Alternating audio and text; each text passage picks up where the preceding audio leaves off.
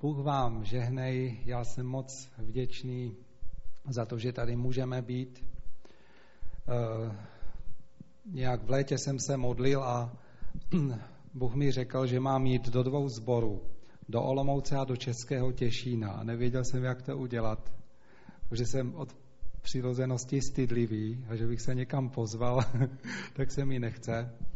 Ale pak jsem zjistil, že Vlaďka tady chystá výjezd a nějak se to tak vyvrbilo, že nakonec jsem měl sem přijet i já. Takže vidím v tom takové boží vedení prostě a jak, jak on to všechno zařizuje ze všech stran a zasahuje do takových věcí, kam bychom my ani se neodvážili. Takže jsem vděčný Bohu za to, že tady jsme, že tady máme studenty. Viděli jste, že jsou to opravdu šikovní mladí lidé. Sleduji je už vlastně druhý rok a vidím, jak se na nich stále více projevuje duchovní pokrok, eh, jak se nebojí veřejně modlit, jak se nebojí veřejně vystoupit, něco říci, připravit si nějaký program a věřím, že prostě na nich spočívá takové boží zaslíbení a milost, že z nich budou dobrý boží služebníci. Vlastně většina z nich dnes půjde k absolu, ne, ne, ne dnes, ale letos půjde k absolutoriu teď celekli. teď celekli, protože ještě mají odevzat absolutskou práci. Ale prostě letos půjdou k absolutoriu a modlíme se, aby si je Bůh použil. To už je jedno, jestli na plný úvazek nebo eh, jako služebníky, kteří budou sice někde pracovat, ale budou celým srdcem někde při sboru a při pastorovi stát a podepírat ho. Takže je to taková milost. Viděli jste, co studenti dělají? Všimli jste si, že tam mají různé služby, třeba v kuchyni, tam to musí všecko sníst, jak bylo vidět. že občas vyrážejí i na nějaké ty výjezdy. Teď právě je takové žhavé téma, že se připravují vlastně dvě skupiny. Jedna pojede do e, Španělska, e, pojedou na deset dní. Bratr Radek Smetana, jeden z našich učitelů, je povede a budou sloužit vlastně v jednom sboru, který je takovým vlastně misijním sborem z Argentíny. Jo, patří pod eh, tu práci bratra Guillerma Prejna a eh, oni založili sbor někde eh, v oblasti Granády v jižním Španělsku a my bychom rádi se poučili z té služby, viděli, jak argentinský model funguje v Evropě a tak nějak pochytili ty zkušenosti a přenesli je sem. Takže to je jedna taková služba. Druhá vlastně současně bude že pojedeme do Rumunska, do oblasti, eh, která mluví slovensky. Už máme jednoho studenta odsud letos a rádi bychom, aby třeba i odsud mladí lidé mohli přijít studovat k nám ze slovensky mluvících oblastí, protože přeci jen slovenština nejenom, že je to můj rodný jazyk, ale je velmi blízký jazyk nám všem. Takže e, byli bychom rádi, kdyby odsud přišli studenti. Byli jsme také na Slovensku, vidíte, že Dneska mi tady Zdeněk říká, že tady to v Těšině vypadá jak, jak v Košicích. Sice tam je to větší ještě o něco, ale vidím, že Bůh jako žehná i na Slovensku, i tady v Čechách, že dává milost, dává i takové prostředky, abychom lépe mohli oslovit svoje okolí.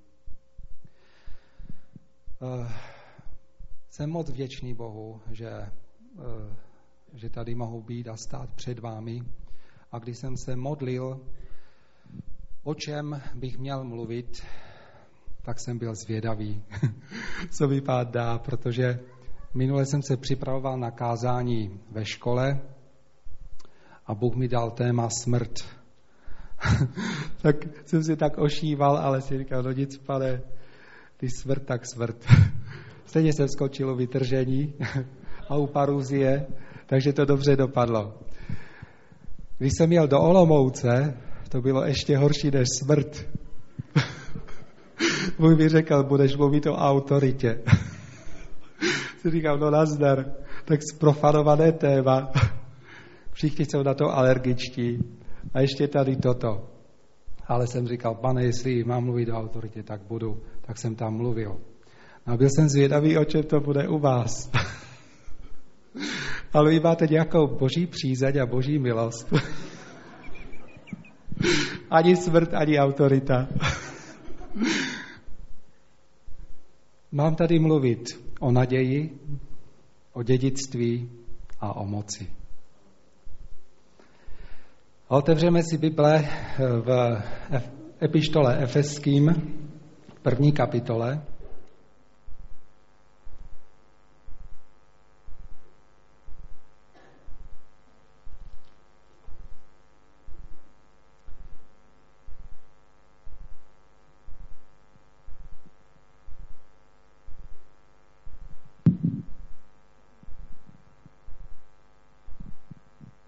Máte to? Eh, dnes budeme v epištole Efeským brázdit jako po internetu, sem i tam, takže bude dobré, eh, když si necháte eh, Bibli otevřenou Efeským.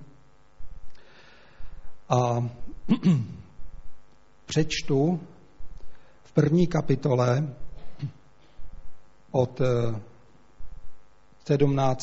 nebo už od 15. do 20. verše. Budu dneska používat ekumenický překlad, i když eh, v některých případech eh, trošinku si řekneme, jak to překládá někdo jiný a tak dále. Ale čteme teď Efeským první kapitola, 15 až 20. Hm, je zde napsáno. Proto i já, a my víme, že tento dopis napsal apoštol Pavel. Proto i já, Pavel, když jsem uslyšel o vaší víře v Pána Ježíše a o lásce ke všem bratřím, nepřestávám za vás děkovat a stále na vás pamatuji ve svých modlitbách. Prosím, aby vám Bůh našeho Pána Ježíše Krista, Otec slávy, dal ducha moudrosti a zjevení, abyste ho poznali a osvíceným vnitřním zrakem viděli. A teď eh, tady budou tři věci, o kterých dnes budu mluvit. Za prvé, k jaké naději vás povolal? Za druhé, jak bohaté a slavné je vaše dědictví v jeho svatém lidu. A za třetí, jak nesmírně veliký je ve své moci k nám, kteří věříme. Sílu svého mocného působení přece prokázal na Kristu a tak dále. Takže naděje, dědictví a moc. To budou také tři body mého kázání a Eh, protože je to téma eh, takové i těžké a asi bych se bál kázat toto, na toto téma kdekoliv, protože, eh, protože vůbec epištola efeským je dost složitá na pochopení. Já mám naději, že vy jako zbor jste dost cvičení ve vyučování, jelikož znám bratra Bohuše a vím, že má učitelské pomazání, a vím, že taky tady máte vynikající učitele na různých konferencích. E, mám naději, že ani toto vyučování nebude nijak složité a příliš teoretické, protože to bych nechtěl. E, teorie nám nepomůže, ale když se Bůh dotkne našich srdcí a pochopíme naším osvíceným vnitřním zrakem, jakou naději, jaké dědictví a jaká moc je e, v božím lidu, pak myslím, že se začnou dít velké věci. Já eh, před zhromážděním jsem byl tady v molitevní komůrce a nejdřív tam byl jeden bratr, pak přišli další, tak jsem se ptal, za co se modlí. Ten ho říká, no máme tady taková témata, tak tam je nástěnka a hned první bod tam vidím za probuzení. Říkám, aha, tak to jsem doma. To je takový pohled do kuchyně, jo? když přijdete a vidíte, jaký je jídelníček a co se chystá, za probuzení a za pastora a za misí a za takovéto věci. Ano, to je věc, po které toužíme dnes všichni a e, která začne tam, kdy pochopíme nebo kdy poznáme, jaká je naděje, jaké je dědictví a jaká je boží moc v nás tak eh, ještě skloníme své hlavy a pomodlíme se za to. Nebeský Otče, děkuji ti, že nám dáváš svoje slovo a děkuji ti, že dnes chceš v tomto sboru osvětlit věci, jako je tvoje naděje, jako je tvoje dědictví a jaká je tvoje moc, kterou působíš v nás věřících. Pane, já vím, že není, nejsem schopen tyto věci vysvětlit, ale prosím tě, Duchu Svatý, abys nám otevřel oči našeho srdce, abys nám otevřel náš vnitřní zrak, abychom ve svých osobních životech poznali tebe a tyto věci, abychom pochopili, jak úžasné věci si nám dal jako věřícím. Otče, moc tě o to prosím ve jménu Ježíše. Amen. Apoštol Pavel eh, se modlí za křesťany ve Fezu. I když někdy se eh, spekuluje o tom, jestli to byl dopis jenom pro Efežany protože víme, že zbor v Efezu apoštol Pavel v podstatě založil. Znáte 19. kapitolu skutky, skutku, tam je napsáno, že on přišel a byli tam nějací učedníci, on se jich zeptal, jestli znají Ducha Svatého, oni neznali, pak se za ně modlil, byli pokřtěni, byli, bylo jich 12 a vznikl tam zbor. Ale v této epištole máme náznaky, že apoštol Pavel jakoby neznal tyto svoje adresáty. I tady píše, proto i já, když jsem uslyšel o vaší víře, říká apoštol Pavel. To znamená, že je neznal bezprostředně osobně. Mohlo se stát, že e, se jednalo o novou generaci už křesťanů, o nové věřící. Mohlo se stát, že to už byli lidé, kteří uvěřili, když už byl Pavel pryč, když už byl ve vězení. Mohlo se stát, že to byli lidé, kteří se připravovali ke křtu. Dnes tady bude křest. E, jsou tady lidé, kteří dnes budou pokřtěni? Mohli byste zvednout ruku a už to tam vidím. Možná, že právě takovýmto lidem, jako jste vy, a poštol Pavel napsal tento dopis. A e, epištola byla čtena nejenom v Efezu, ale i eh, vlastně v těch přilehlých oblastech, protože víme, že Efes bylo takové centrum misie, kde apoštol Pavel založil školu a celá provincie Malé Azie skrze vlastně službu efeského sboru slyšela evangelium. Jo, bylo to takové klíčové strategické místo. A apoštol Pavel uh, tento dopis psal, to je potom ve třetí kapitole, z vězení. A e, říká, že vy, kteří jste teď uvěřili v Ježíše Krista, potřebujete znát tři věci. Ta první věc je naděje. E, když e, slyšíme slovo naděje, tak si představíme něco pozitivního. Co si představíte pod nadějí? Že bude líp. Je? Sotva máte naději, že bude hůř. Jo? Nebo e, mám naději, že, že náš sbor prostě nebude prosperovat. To je blbost.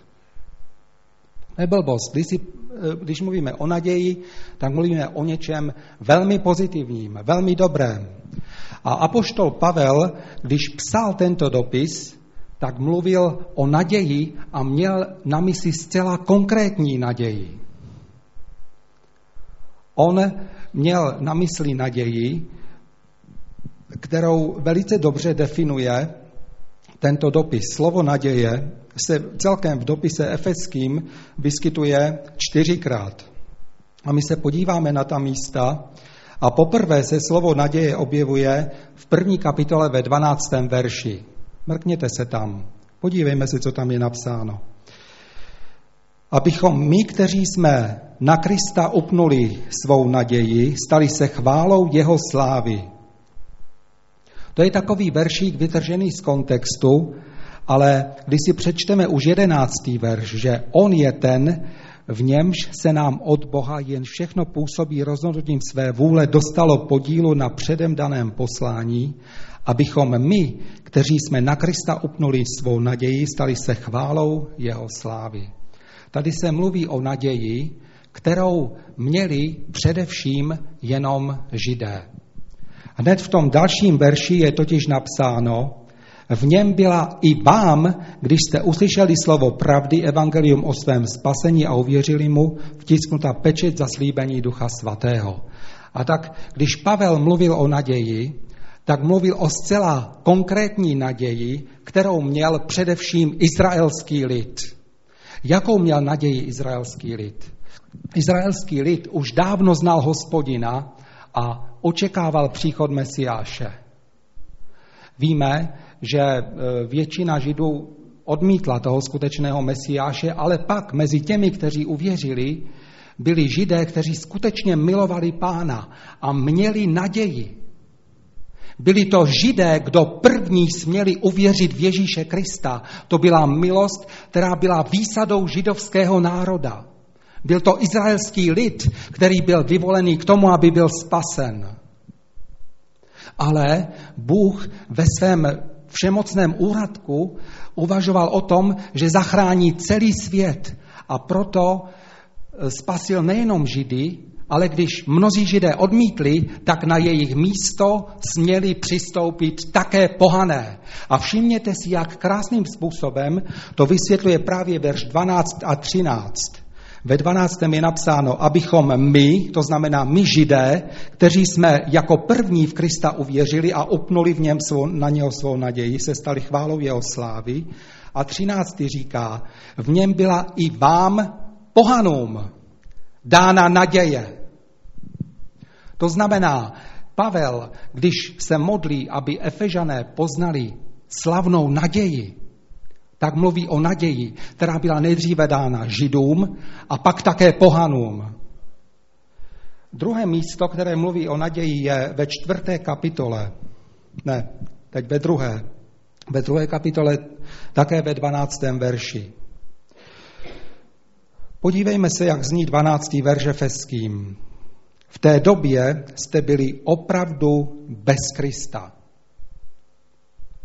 Jako pohané.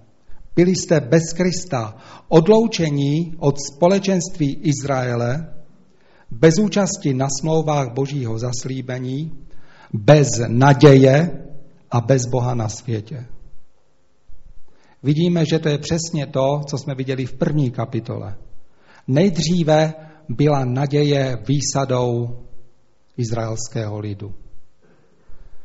Pohané neměli boží zaslíbení, neměli účast na smlouvě, neměli naději, neměli Boha, žili bez Boha na světě. Bratři a sestry, co to znamená žít bez Boha na světě? Těžko si to představíme, jo? Vzpomeňte si na e, dny, kdy jste ještě nevěřili v Pána Ježíše Krista. A nebo připomeňte si, co asi prožívají lidé, kteří stojí na Prahu smrti a jsou nevěřící.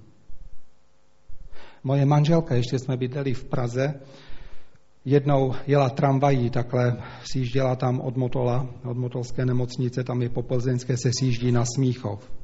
A najednou prostě tramvaje stály. Nic se nehýbalo. Tak vyšla ven, přišla e, dopředu, co se děje, a tam viděla mladou ženu. Mladou ženu, které právě tramvaj ufikla kus nohy. Ta žena byla v šoku, ta žena tam ležela na zemi nebo seděla, něco blábolila, asi nevěděla ani co. A manželka mi říká, když jsem se na ní dívala, tak jsem si vzpomněla na ten verš. Bez naděje a bez Boha na světě. Je to tragédie, když člověk umírá bez naděje. Jo, když je člověk silný a zdravý, když je chytrý a chytřejší než všichni ostatní, to se to kecá, jo, to se to mluví. Když přijde těžká chvíle a hlavně když přijde hodina našeho odchodu z této země, eh, všechny ty hrdinské skutky, všechny ty hrdinské a silné řeči končí, protože se máme postavit před svým spasitelem a pokud nemáme naději, pokud nemáme tu milost, že jsme jeho, je zle. Toto je úžasná pasáž ve Feským. Začíná v jedenáctém verši ve druhé kapitole. Tam je napsáno, Pamatujte proto vy, kteří jste svým původem pohané a kterým ti, kdo jsou obřezaní na těle a lidskou rukou, říkají neobřezanci, že jste v té době opravdu byli bez Krista, odloučení od společenství Izraele, bez účasti na smlouvách božího zaslíbení, bez naděje, bez Boha na světě, čtyřikrát bez tam je. Bez Boha, bez naděje, bez účastí na zaslíbení. Naštěstí 13. verš říká, ale v Kristu Ježíši jste se nyní vy kdysi vzdálení stali blízkými pro Kristovu prolitou krev. A toto apoštol Pavel říká efeským křesťanům, kteří byli dříve pohané, ale teď uvěřili v Krista. Ale toto říká, bratři, sestry, i nám, novodobým pohanům, na které se toto zaslíbení také vztahuje a kterým také patří tato fantastická naděje. Pak je tam úžasný žálm, to jsou ty novozákonní žálmy. Víte, že v Novém zákoně máme spousty žálmů. Od 14. verše je tam úžasná píseň. V něm je náš mír. On dvojí spojil v jedno, když zbořil zeď, která rozděluje a způsobí svár. Co dvojí? Na jedné straně byli židé, na druhé straně byli pohané. Židé měli naději, ale byli nafrnění, byli pišní. Jo? My jsme ten vyvolený národ, my jsme synové Abrámovi, my budeme zaslíbeni, eh, my budeme spaseni. A tam byli pohané. Židé se na ně dívali z patra, říkali, co vy nám můžete tady, vy vůbec nemáte Boha ani naději. Ale do toho přišel Kristův kříž a ty dva pohany i židy spojil v jedno. Svou obětí odstranil zákon ustanovení a předpisů, abych z těch z dvou, z žida i pohana, stvořil jednoho nového člověka a tak nastolil mír. Přišel a zvěstoval mír vám, kteří jste byli dalecí, i těm, kteří jsou, kteří jsou blízcí. A pak tam máme 19. verš. Nejste již tedy cizinci a přistěhovalci. Máte právo božího lidu, lidu a patříte k boží rodině. Pohané, včetně nás, neměli žádnou naději neměli nárok na boží zaslíbení, neměli nárok na zaslíbení smlouvy, neměli nárok na spasení. To bylo pryč. A poštol Pavel je přirovnává tady k cizincům a přistěhovalcům. To je obraz, který je běžný i v dnešní době. Cizinci a přistěhovalci jsou vždycky něco jako občané nižšího řádu, že?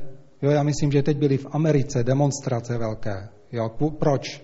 Protože je tam mnoho přistěhovalců, kteří tam pracují, kteří tam odvádějí daně, kteří jsou přínosem pro tu společnost, ale protože tam jsou nelegálně, tak jsou občany nižšího řádu. Nemají privilegia, jako kdyby měli plné občanství. A tento problém byl vždy, vždy, když přišel nějaký cizinec, že tak ho strčili do nějakého uprchlického tábora, dali mu nějaká omezení pohybu, nemohl dělat to, nemohl dělat tamto a když byl nějaký kriminální čin, tak hned se myslelo, že to určitě z toho uprchlického tábora to udělali. Že? Tak je to běžné i dneska. A v tom duchovním pohledu, to je ilustrace toho, co jsme dříve byli. My jsme byli jako občané nižšího řádu, takové uprchlické bytosti, jo, které prostě nevěděli, co s nima nakonec bude. Ale skrze Krista Ježíše jsme něco získali. To je tady napsáno. Už nejste cizinci a přistěhovalci. Máte právo božího lidu, patříte k boží rodině, jste stavbou, jejímž základem jsou apoštolové a proroci a úhelným kámenem sám Ježíš Kristus. Za prvé, máme právo božího lidu. Vy, kteří dneska jdete ke křtu, to si pamatujte. Teď máte právo božího lidu. Můžete užívat práv božího lidu. Druhé, patříte k boží rodině. To znamená, že jste byli adoptováni. Prvorozený bratr, pán Ježíš Kristus, to zařídil. On je náš nejstarší bratr, a pak máte apoštoly, proroky, evangelisty, pastýře, eh, pastora, tady eh, Bohuše, jeho manželkou, teď jste v boží rodině, teď jste adoptováni do rodiny boží. Pak se tam říká, že jsme stavbou. To je úžasný obraz, který se tu a tam objevuje v Pavlových epištolách. Jsme eh, stavbou, která stojí na základech. A těmi pevnými základy jsou apoštolé, proroci, jo, to jsou ti apoštolé a proroci, kteří byli a jsou v novozákonní církvi. A úhelným kamenem, tím základním, od kterého se to všecko naměřuje, je sám Pán Ježíš Kristus. E, poslední zmínka o naději je ve čtvrté kapitole, ve čtvrtém verši a tam je to už v podstatě jenom zhrnuto, je napsáno, je jedno tělo, jeden duch, k jedné naději jste byli povoláni, je jeden pán, jedna víra, jeden křest, jeden Bůh a otec všech. Jo? Vidíte, že tady tato pasáž má velice takový charakter vyznání víry. E, my nejsme e, v katolické církvi ani v nějaké tradiční protestantské, ale určitě se na to narazili, že vyznání víry se hodně používala proto, aby se sjednocovala víra křesťanů. Eh, byli jste někdo dříve katolíci, než jste uvěřili? No. Tak když jste nebyli, tak tam dokonce mají v rámci liturgie zabudovanou takovou modlitbu eh, eh, věřím v Boha Otce Všemohoucího, stvořitele nebe i země a tak dále. To je takzvané apoštolské vyznání víry, které je jedno z nejstarších. Ale zdá se, že jsou ještě starší než toto apoštolské vyznání. Jsou taková kréda, taková vyznání víry. Kréda znamená věřím. Jo? O to je mimochodem i slovo credence. To víte? Vy víte?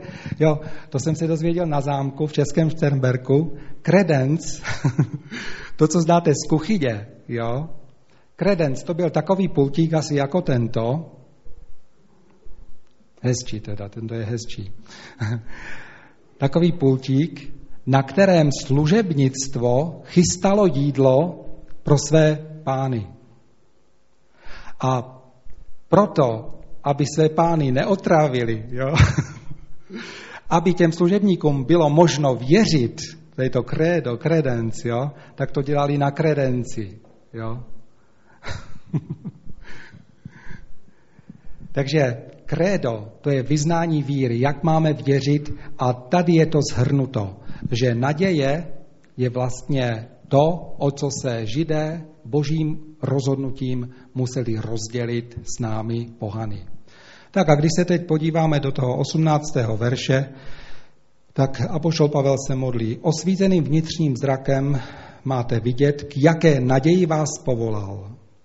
To znamená, že nás povolal k naději, kterou měli dříve židé, ale teď ji máme i my. E, druhé slovíčko, které je tady pro nás důležité, je dědictví. A co si představíme pod dědictvím? To asi ví každý, ne? Že budeme dědit. Když, dejme tomu, rodiče e, odkážou já nevím, třeba dům, nebo peníze, nebo něco, že? To je dědictví. O dědictví se někdy mluví taky, když eh, se předávají nějaké hodnoty, jo? třeba se říká kulturní dědictví, jo? kulturní dědictví českého národa, nebo je to určitá tradice, která je vysoce ceněna a předává se nebo dědí se z generace na generaci. Jo? Ale když se apoštol Pavel modlil za dědictví, tak neměl na mysli kulturní dědictví, měl na mysli zcela konkrétní dědictví a opět nám to vysvětluje v jiných verších této epištoly. Ehm, první zmínka o dědictví je ve 14. verši první kapitoly. Podívejte se, že se tam píše, já to přečtu raději už 13. a potom 14. verš, aby to byla jedna věta. V něm, to je v Kristu, byla i vám, když jste uslyšeli slovo pravdy, evangelium o své spasení a uvěřili mu, vtisknuta pečeť zaslíbeného Ducha Svatého, jako závdavek našeho dědictví na vykoupení těch, které si Bůh vydobil chvále své slávy.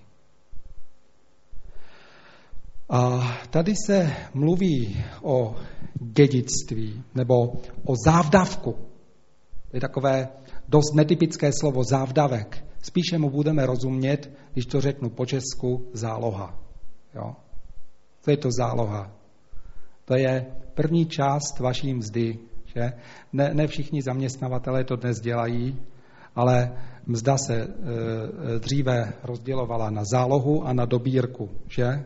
Zálohu na zálohu se dostali část své mzdy a to bylo dobré zavedí, že bude i dobírka. Záloha. E, a my jsme dostali zálohu dědictví.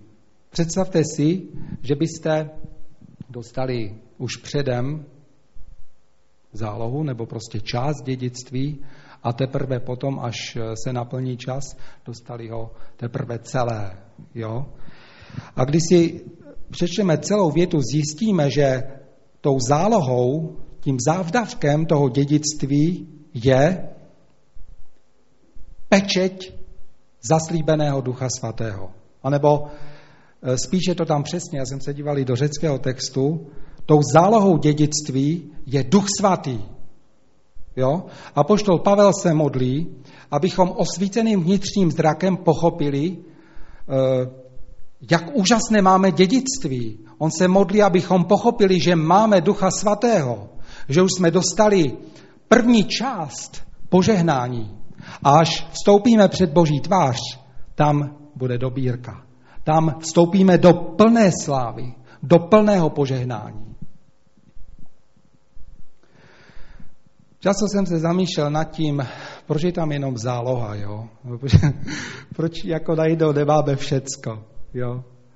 Protože podívejme se eh, na toto naše eh, tady žití na zemi, eh, že když jsme na tom tak duchovně dobře, jo, tak jde všecko fajn. To znáte, že?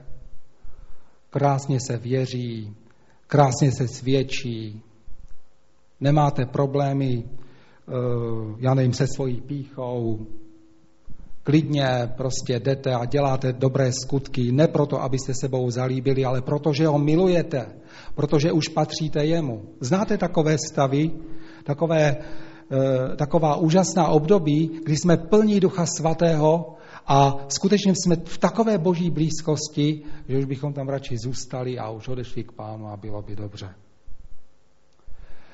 E, nicméně e, život křesťana není vždycky takový.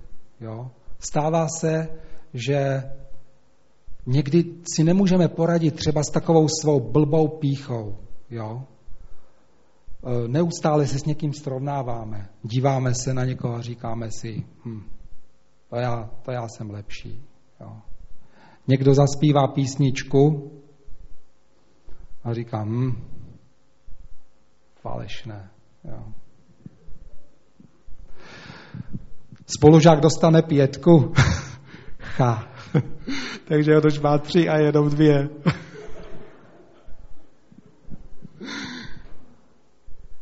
to jsou hrozné věci, jo? Když použiju takové silné slovo, ale sedí v nás takový prevít, takový, takový, radši se nebudu vyjadřovat, jo? prostě takový, takový zlý jakýsi člověk, jo, který se neustále e, prosazuje, vyskakuje, nedá pokoj. Jo.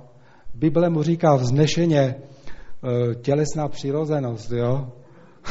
Já bych mu tak neříkal. Je to hrozné, je to hrozné. Naštěstí teda se můžeme modlit, jo, volat k pánu, aby nad nás vysvobodí chytnout se jeho zaslíbení, prosit bratra, se za nás modlí, ať to přestane, ať to jde pryč. A ono to fakt přestane a ustoupí, protože Bůh má moc, on nás toho vysvobozuje. Že zatím je to všecko v rovině té, té zálohy. Rozumíte? To, to jsou jenom střípky, to jsou jenom náznaky té ohromné budoucí slávy, kdy už toto nebude. Jo? Kdy už se nebudeme e, zabývat sami sebou. Mně to někdy připadá, jako bychom denně museli brát léky. Jo? A když je přestaneme brát, tak je zlé. Jo? Jsou takové nemoci, že? Že když přestanete brát léky, přes, e, odmítnete léčbu, tak se váš stav výrazně zhorší. Jo? A Boží slovo, to je takový lék. Jo? Zkuste přestat brát Boží slovo. Tak ten, víte, jak jsem mu řekl, hned vyskočí. Jo? Možná ne dneska, jo? Dokonce možná ne zítra, jo? protože vás chce vodit za nos, jo? ale určitě třetí den. Jo? Projeví se okamžitě. Jsme prostě svázáni tady tímto časem, tímto tělem. Dokud jsme v tomto těle, jsme vzdáleni od pána. Máme však závdavek dědictví, díky kterému e, z toho všeho můžeme e, být vysvobozováni. O dědictví mluví Pavel taky ve třetí kapitole, v šestém verši. Tam najdeme jenom velmi podobnou myšlenku, o které jsme mluvili v souvislosti s nadějí. Tam je napsáno, že pohané jsou spolu dědicové část společného těla. Vidíte to? Židé se s námi museli rozdělit. už nejenom oni budou dědit, už budeme dědit i my. Všechna zaslíbení, která byla dána Abrahamovi, na to všechno teď máme právo. Máme trvalý pobyt v nebeském království. Máme plné občanství. Jsme boží stavbou. Jsme boží stavbou postavenou na základu apoštolů a proroků. A základním úhelným kamenem je sám Ježíš Kristus. To je stavba, která prostě nespadne, která tady zůstane na věky, protože je to stavba boží. A my jsme její součástí. My jsme teď spoludědicové tak, takovýchto zaslíbení. Potom ještě v páté kapitole se o dědictví mluví eh, v negativním smyslu. Pátá kapitola, pátý verš říká, dobře si pamatujte, že žádný smilník, prostopášník ani lakomec, jehož bohem jsou peníze, nemá podíl, kraličina říká dědictví, v království Kristovu a Božím. To znamená podíl dědictví v království Kristovu a Božím. Takže když se vrátíme k tomu, co se Pavel modlil v 18. verši první kapitoly, abychom pochopili, jak bohaté a slavné je vaše dědictví v jeho svatém lidu, pamatujme, že mluvil o duchu svatém. Že mluvil o tom, že jsme spolu dědicové společně se Židy a že máme podíl v božím království. Víte, co je to mít podíl někde? Akciová společnost, že? To vám prostě máte představu. Můžete mít podíl eh, v nějakém investičním fondu. A když ten fond dobře prosperuje, tak váš podíl roste. Ale my neinvestujeme do těchto pomíjivých věcí, nebo ne na prvním místě, protože to všechno můžeme ztratit, ale investujeme do věčného království. Třeba tak, že dáváme sbírku na Afghánistán, že? Nebo na Pakistán. To je investice do Božího království.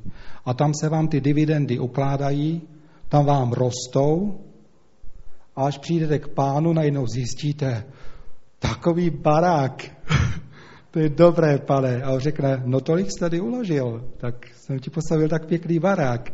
A když přijde taková chatrč, a apoštol Petr přijde, no, tak zdával do sbírek, no, co se dá dělat.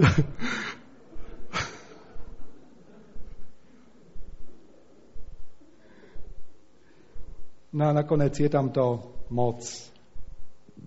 Apoštol Pavel se modlí, abychom pochopili, jak nesmírně veliký je ve své moci k nám, kteří věříme. Bratři a sestry, toto je taková síla, co tady Pavel píše, Já když jsem si to studoval a četl, si říkám, pane, toto když se spustí, tak to teda bude výbuch. Jo, to bude exploze. E, začal jsem si uvědomovat, kde všude boží moc působí. A poštol Pavel tady použil slovo dynamis, jo, což jako známe, dynamis, jo, dynamis to je dynamit, to je ta moc a dynamis to je moc, která je Bohu vlastní, jo. Někdy se říká, že je mu vrozená, ale jak může být Bohu něco vrozené, když Bůh nikdy nezačal a nikdy neskončí, jo. Ale prostě Bůh je obrovský ve své moci. Jo? To se ani nedá vyjádřit, to se dá jenom prožít. A vy jste to prožili, protože jste uvěřili. Protože boží moc působí rozmanitými způsoby v našem životě. Podívejme se, jak se to slovo moc různě používá eh, v této Pavlově epištole. Eh, třeba ve třetí kapitole ve čtvrtém verši, tam je taky základ toho slova dynamis, tady je přeložený, přeložený jako můžete. Tady je ve čtvrtém verši napsáno, z toho můžete vyčíst, že jsem porozuměl Kristovu tajemství. Boží moc působí tak, že nám dává schopnost pochopit Pavlovy epištoly. Pěkné, že? Když si vzpomenete na třetí kapitolu 2. Eh, Petrovi, tam apoštol Petr říká, že náš bratr Pavel tyto věci vysvětluje ve svých dopisech a není snadné je pochopit. Jo? Ale zde je napsáno, že dynamis, boží moc, nás uschopňuje k tomu, že můžeme pochopit, o čem Pavel mluví. Kolikrát si čteme Bibli a nevíme, jo? Já jsem si četl Bibli několikrát, to znáte takové ty rozpisy, křížky, prostě děláte, děláte si poznámky, pak zjistíte, že tomu vůbec nerozumíte, pak se k tomu vrátíte a zase tomu nerozumíte. Najednou stojíte na zeleninu někde frontu a zjistíte, že tomu rozumíte. Čím to je? To je dynamis, to je boží moc, to je osvícení, jo? Co se stane? Uh, náš vnitřní zrak nebo oči našeho srdce, jak je to tam doslovně řečeno, oči našeho srdce najednou dostanou boží pomazání. Dotkne se jich dynamis. Bůh se dotkne svou mocí a najednou je nám to jasné. Jo? Najednou pochopíme, pane, teď já jsem věřící, teď já jsem boží dítě. Jo? Moje manželka říká, uh, vy, kteří ještě eh, jste za totality věřili, bratr eh, biskup Bubik jezdil do Prahy, tam se měli zhromáždění eh, u Šplíchalu. Vzpomíná si, možná Bohu si bude vzpomínat, tam byl bratr Šplíchal, u nich v bytě bylo to zhromáždění. A bratr biskup prý se tam postavil, takhle zvedl Bibli, víte, jak on to umí, prostě říká, Podívejte se na tuto Bibli. Toto je pravda. Už přestaňme hrát divadlo. Tam burácel někde u šplíchalu. Manželka byla čerstvě obrácená, tak se na něho díval a říkal, on byla katolička, jo. ní bylo takové zvláštní. Říká, co to je toto, jo. Vůbec jako nechápala, o čem se mluví, jo. No a pak šla do metra, štípla si lístek, šla k tomu vlaku a najednou pochopila, víte co, že Bůh je její otec. to je zajímavé. A co to dělá? To dělá Bůh svou mocí. Otevírá zrak našeho srdce. E, další místo o moci je hned dál tam v tom sedmém verši, jeho služebníkem jsem se stal, když mě Bůh obdaroval svou milostí a působí ve mně svou mocí. Mně daleko nejmenšímu ze všech bratří byla dána ta milost, abych pohanům zvěstoval evangelium a tak dále. Tady apoštol Pavel mluví, že v něm pán působí svou mocí. Vzpomeňte si, také v první Korinským je napsáno, že apoštol Pavel říká, Pracoval jsem víc než všichni ostatní apoštolé. Ale pak hned skromně dodává, avšak ne já, ale ta milost, která ve mně působila. Jo, toto je boží moc. Eh, určitě vás bude zajímat, bratr Bouž měl u nás takové pěkné kázání o té plné boží zbroji. Možná to kázali tady, tam nám vysvětoval zvláště ty boty připravenosti ke kázání Evangelia. A i tam v tom popisu se mluví o boží moci. V šesté kapitole v jedenáctém verši Oblecte plnou boží zbroj, abyste mohli odolat ďáblovým svodům. To mohli je opět dynamis. Abyste byli schopni odolat ďáblovým svodům. Opět boží moc je nesmírně důležitá v našem duchovním boji. Jo? Znáte to, jak se někdy modlíme a modlíme a spíš si připadáme jako slepice, která prostě je takhle ušlápnutá a zmatená a neví prostě, co se děje. Najednou se nás dotkne boží moc a stane se z nás orel. Jo, to je rozdíl. Slepice ta se vždycky zahrabe někde do koutka. Zkuste tady prostě nebo do nějaké voliéry dát slepici a dát orla. Jo, jak se budou chovat. Slepice ta bude úplně totálně zmatená. Možná se se nějaké vejce z toho, z toho strachu. Ale orel, orel udělá jinou věc. Orel si najde místo, ze kterého bude mít přehled. To je lepší, ne? A my se máme vznášet jako orlové. Skrze boží moc se máme vznést na ty svoje problémy, ale sami to nedokážeme. Musí se nás dotknout duch svatý. Jejda, kolikrát se bavíme s někým a říkáme, jak je to blbé. A možná to bude ještě blbější. A jaké chyby jsem udělal. A kdybych tehdy udělal to a tehdy udělal tamto, určitě by to dneska bylo jinak. To jsou prostě strašně depresivní rozhovory takové. To nedělejte.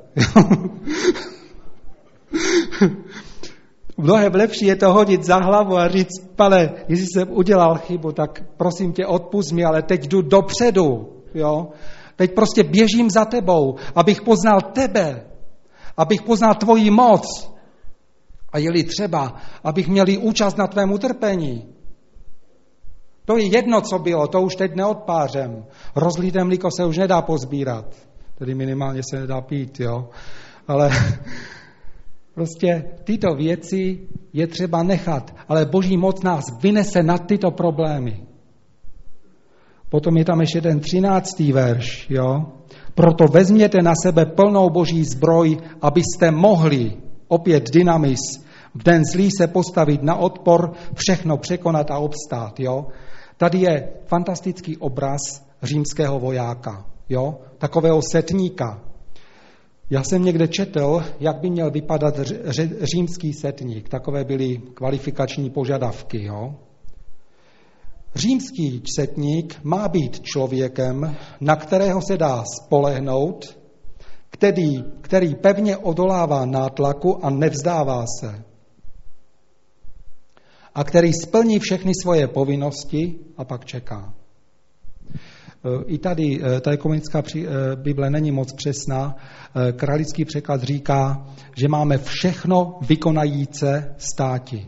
To znamená, že když jsme v problému, když přichází ten den zlý, jo, to je chvíle, kdy je pokušení větší než jindy, kdy máme chuť prostě se vším praštit a užít si prostě raději tohoto světa. To jsou hrozné okamžiky. Ale právě v těchto okamžicích přichází boží moc a zmocňuje nás k tomu, abychom vykonali všechny své povinnosti a když už uděláme všecko, co bylo v našich silách, máme stát a čekat a dívat se na hospodinovo vítězství.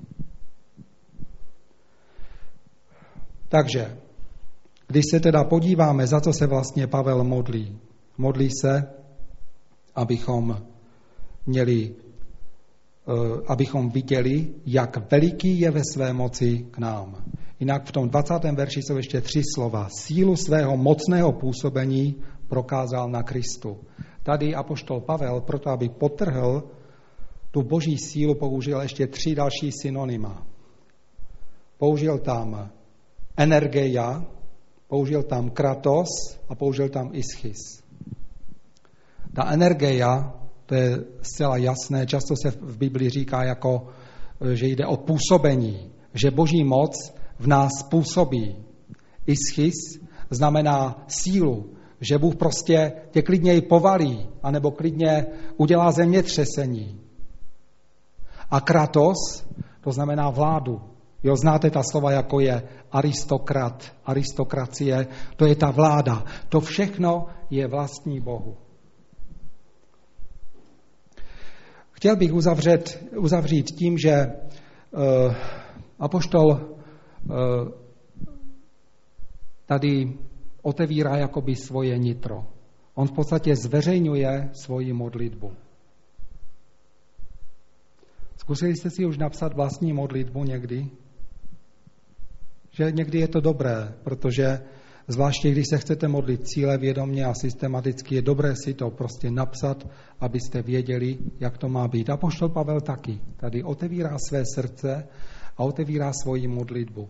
A modlí se za poznání naděje, za poznání dědictví a za poznání boží moci.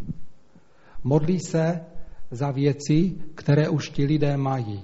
Ne, aby je měli, ale které už mají. A já bych se teď chtěl modlit, abychom i my, kteří jsme tady shromážděni, měli tu milost a poznali to, co už máme v Ježíši Kristu. Modleme se teď, aby Bůh otevřel oči našeho srdce, abychom pochopili, jak slavnou naději teď máme. Že patříme do Božího království, že jsme božím lidem a boží občané. Abychom pochopili, jak slavné dědictví máme, ze kterou jsme dostali zálohu, ale dobírka bude mnohem a mnohem slavnější. A abychom viděli, jak mocně Bůh působí v našich životech. I to, že jste dnes přišli sem, že můžete konat svoji práci, že můžete odolávat pokušení, že se můžete modlit, že jdete na misii. To je boží moc, která působí ve vás.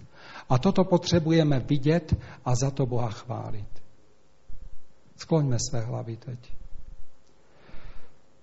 Nebeský Otče, já ti děkuji za to, že ty jsi tak veliký a slavný ve své moci. Děkujeme ti za tu úžasnou naději, kterou si nám dal. Pane, já jsem předal toto slovo tvým služebníkům zde v Českém Těšíně, protože oni jsou tvoje dílo, které si používáš a které si ještě mocně použiješ. Oče, já tě prosím za ně, ale i za sebe, abychom tě znali a na každý den viděli, pane, jakou slavnou naději máme. Abychom se těšili z toho dědictví, pane, a užívali ho, pane, aby se mezi námi ještě více projevovali dary Ducha Svatého. A abychom taky viděli, jak nás každý den zmocňuješ k tomu, že můžeme žít jako křesťané. Oče, o to tě prosím ve jménu Ježíše. Amen.